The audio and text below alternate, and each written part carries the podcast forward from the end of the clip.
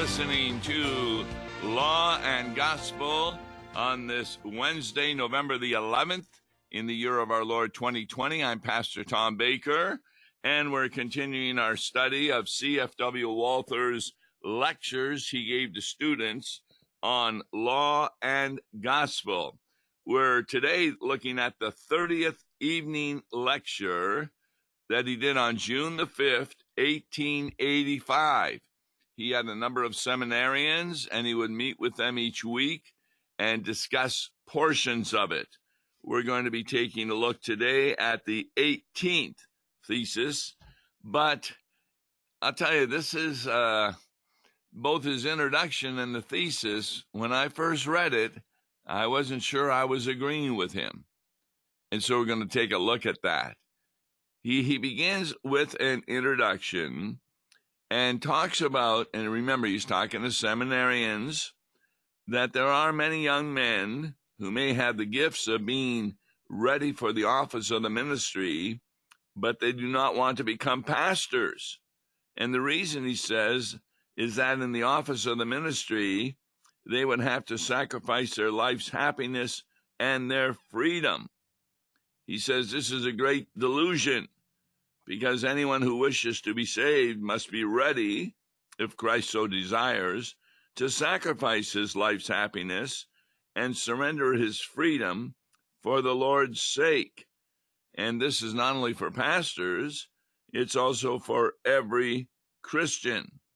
Therefore, by refusing to become a pastor, a young man does not gain any advantage at all for his lustful flesh. Now, I kind of watch movies and things like that, and I listen to people on YouTube who have some pretty good insights in regard to the political realm. But they'll often talk about that when they were younger, particularly in college, they were not as moral as they are now. They were fooling around in all kinds of parties at college, drinking, etc.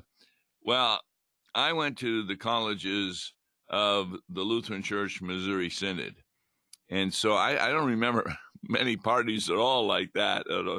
You know, we would be in our dorms, and occasionally some of the professors would invite us over to their house so we could talk theology, and we would have some food, etc. But we didn't have these lustful parties that a lot of people go through and say, well, I don't want to be a pastor. I also am not really in agreement with C.F.W. Walther that when you become a pastor, that you lose your life's happiness and your freedom. I've been a pastor for years, and I've enjoyed a lot of it. Oh, yes, I've made mistakes every now and then, and I could rattle them off. But by and large, being a pastor has been a great life, and I really enjoy it. You can't be sad when you have an adult instruction of 16 people who decide to join the Lutheran Church because of the doctrine that they are hearing, doctrine they've never heard before, because the doctrine of the Scripture cannot be known by man. It needs to be revealed. So in that sense, I kind of agree with C.F.W. Walther.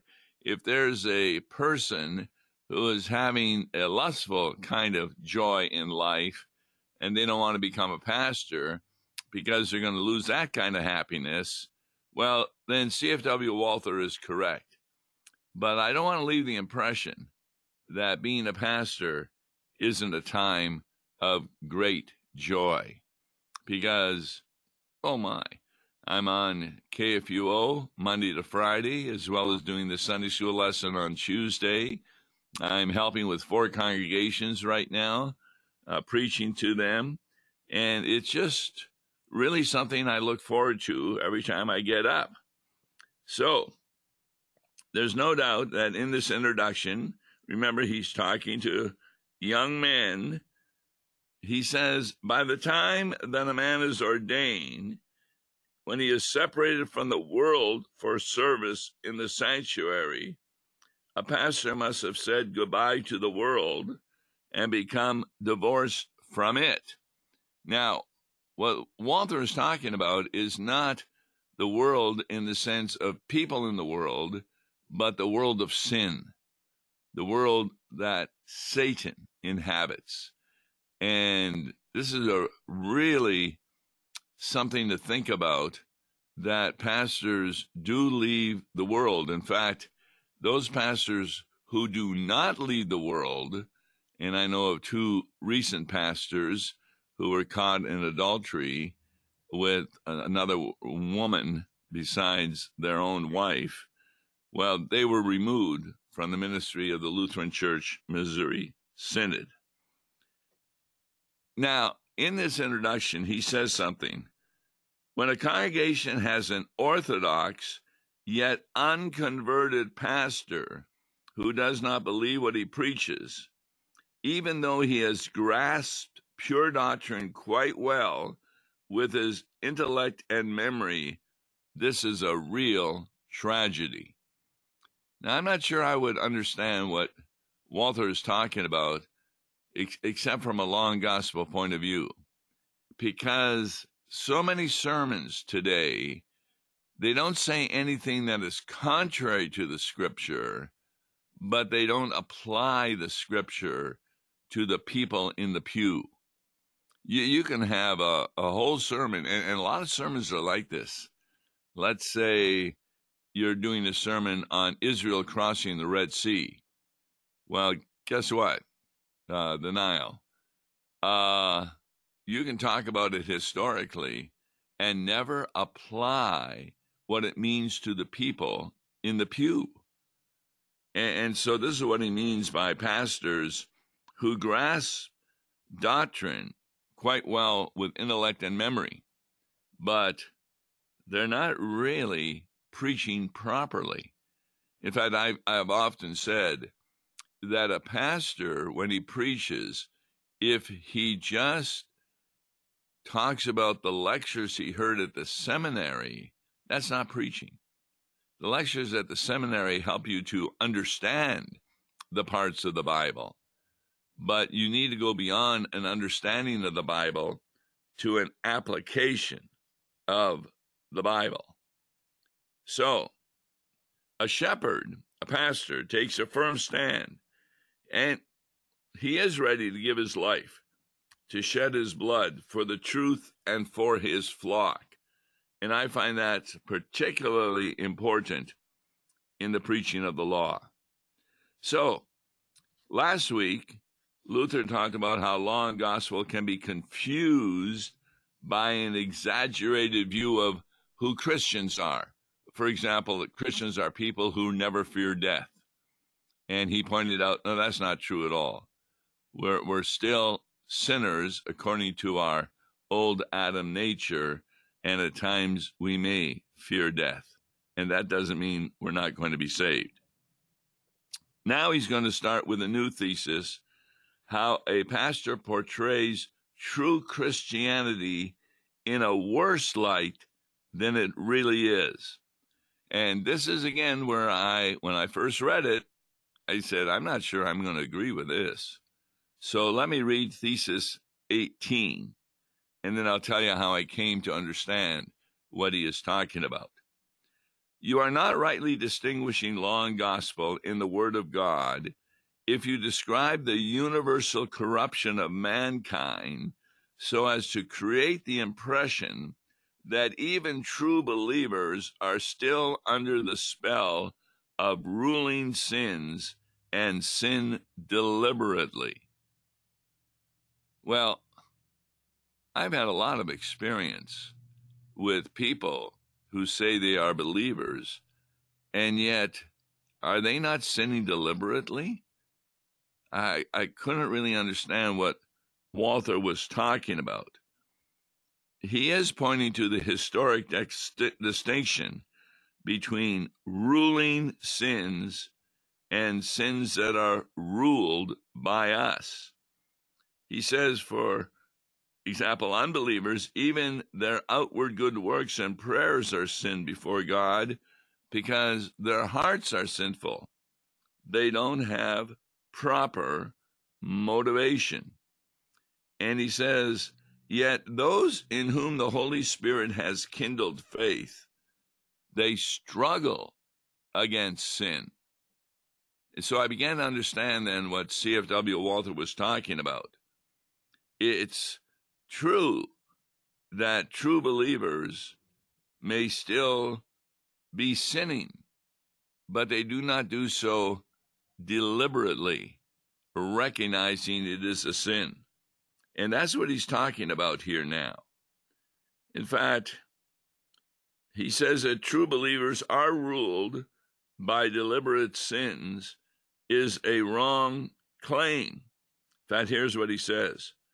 No one who is familiar with pure doctrine will make the unqualified statement that a Christian can be a fornicator and an adulterer. Now, when I read that, it reminded me of what he had said the previous week, and that was in Thesis 17, where he says he's talking about wrong views of a Christian. He says, no one can say that Christians never commit a coarse sin. These things do happen occasionally. Well, is that not really what he's arguing against in Thesis 18, giving the impression that a Christian can never be a fornicator and an adulterer? Because we have had members of the congregation like that. I remember one of my members was living with a girlfriend, even though his wife was at home. And I would go and I talked to him and his girlfriend. She also said she was a Christian, and we spoke to them about the sixth commandment, thou shalt not commit adultery. And by God's grace, they agreed, they left each other, he went back to his wife, and things really turned out well. Now, what does this mean with Walther? There was a coarse sin, namely adultery, but as he said in the previous week, whenever this happens, Christians surrender unconditionally to the Word of God, even though they may not do so immediately.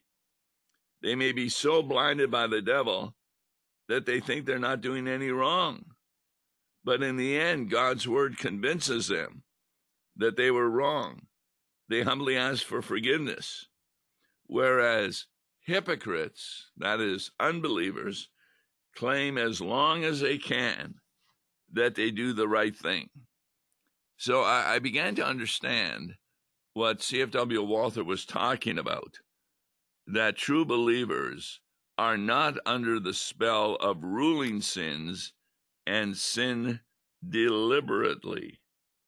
That is, he talks about how seminarians in their first sermons often say that all of mankind lives in this or that sin, even citing mortal sins, as though even Christians were wallowing in such sins. Now, that reminds me of a confession of sins that we have in our liturgy, where we confess that we are poor, miserable sinners, deserving nothing but temporal and eternal punishment. And I said to myself, well, doesn't that contradict what Walther is saying here? But he says, incredible damage is done when people are forced to hear that we human beings live in every horror, shame, and vice. What is missing here is a qualifying statement. Now, this is really important. He says, when you say that Christians do live in shame and vice, you should always couple it with, as we are by nature, or as long as a person is still in that state of natural wickedness prior to his conversion. So if you're talking about what we as Christians do by our old Adam, then you cannot overemphasize the horrible qualities of man's natural condition. But when you're addressing a Christian congregation, you have to be very careful not to speak as if all Christians live in shame and vice. And what he's referring to is that there is no repentance. In fact, the church even has the right of excommunication if you're dealing with so-called Christians who are living in unrepentance concerning a particular sin. He makes a big point that everywhere in the Bible, there are two groups of humanity, believers and unbelievers, the godly and the ungodly, the converted and the unconverted, the regenerate and the unregenerate persons. And he makes a point that even Christ recognizes only two kinds of human beings. So your listeners must learn through the sermons that they are either spiritually dead or spiritually alive, either converted or unconverted, either under the wrath of God or in a state of grace, either Christians or unbelievers, either asleep in sin or awakened to a new life in God, subject in either the devil's kingdom or God's kingdom. So I begin to understand now what C.F.W. Walther is saying. It's not that Christians don't sin, but their sin, because they are spiritually alive, is recognized as going against the will of God, and therefore they repent of their sins. In fact, every time we have the Lord's Supper, they make that confession of being poor, miserable sinners. So, to say that a Christian is therefore living in sin confuses law and gospel in the most horrible way. And you can stumble into this error. He's talking to seminarians, despite your best intentions, if you claim that we all are horrible sinners who need a Savior. When we speak of horrible sinners, we must not be referring to Christians, because, yes, every Christian has weaknesses, but they are covered with the righteousness of Christ, and these things God does through them. All baptized Christians, Walther says, may apply to themselves the declaration of God, "This is my beloved Son, with whom I am well pleased." Yeah, Walther says this can be said even of Christians, and he uses Bible verses to back this up. Romans 6:14, "For sin will have no dominion over you, since you are not under law, but under grace." What Walther says, Paul is actually saying not only that sin should not dominate Christians, but that sin is not able to dominate Christians. If a person allows sin to rule him, that is a sure sign that he is not a Christian, but a hypocrite, no matter how pious he pretends to be. He quotes from 1 Corinthians 6:9-11. He says, "The unrighteous will not inherit the kingdom of God." And then he lists those who are practicing sin and allowing it to rule over their lives. "Do not be deceived. Neither the sexually immoral, nor idolaters, nor adulterers, nor men who practice homosexuality, nor thieves, nor the greedy, nor drunkards, nor revilers, nor swindlers will inherit the kingdom of God. And such were some of you, but you were washed, you were sanctified, you were justified in the name of the Lord Jesus Christ and by the Spirit of our God. Therefore, what Walther is talking about, the Christian is not ruled by sin, which means that he still may fall into sins, but he fails to repent of them. That's what makes the difference. And what is the Christian's repentance consisting of? That he no longer desires to commit these sins. And so the point is, whoever commits these sins intentionally has proof that he is not a Christian, but is condemned and moved not by the Spirit of God, but by the spirit of the devil. And that's really something that we need to keep in mind when we as pastors are dealing with Christians. He talks about the Calvinists, who say that a person, once he's obtained faith, can never lose it. But that's not true, because there's Bible passages that show that if you fall from the faith, Romans 8, for example, if you live according to the flesh, you will die. Those who are led by the Spirit of God, they are the sons of God. So this is really something I had to learn, that it's not wrong to say the Christians sin, but it is wrong to say that we are such immoral sinners that we ought not be saved if you're a Christian, because God has not only given you the Holy Spirit, through which you repent of your sins, but he is also giving you confidence that God regards you highly, just like he does his son.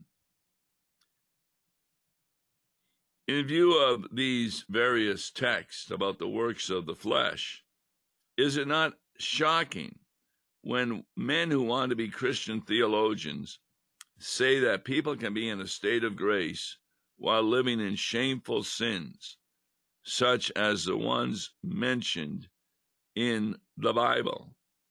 For example, David and Bathsheba is an example that he gives. If you only tell people that Christians remain sinners until they die, they will often misunderstand you.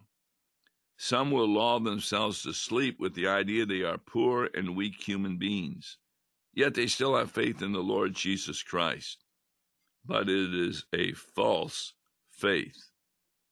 So, what he wants the seminarians to learn is to really prepare their sermons ahead of time.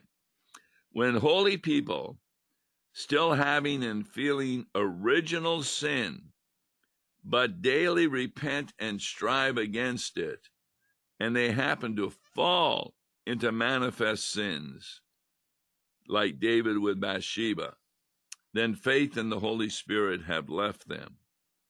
If sin does what it wants, the Holy Spirit and faith are not present. John says, and this is 1 John 1:8, "No one born of God makes a practice of sinning, and he cannot keep on sinning." That's the whole point here that Walther is saying, that according to this confession of the Lutheran Church, that we do not do mortal sin, which refers to sin that is unrepentant. We do venial sin, repenting of that sin through the power of the Holy Spirit. And so it is wrong to talk about Christians who have faith in God as those who are horrible sinners from God's point of view. and they are under the spell of ruining sins deliberately. Join us tomorrow. Listen to Law and Gospel this weekday morning at 9:30 on KFUO. For a tax-deductible gift to Law and Gospel, please make your check payable to Concordia Mission Society and mail it to Tom Baker, P.O. Box 28910, St. Louis, Missouri 63132. To give online, visit lawandgospel101.com or call toll-free 1-877-267-1962. Views and opinions expressed on Worldwide KFUO may not represent the official position of the management or ownership of KFUO, the Lutheran Church, Missouri Synod. If you'd like to comment on programs or topics heard on Worldwide KFUO, write us at KFUO, 1333 South Kirkwood Road, St. Louis, Missouri, 63122. You can also leave a question or comment on our comment line at 314-996-1542. We are the messenger of good news, Worldwide KFUO.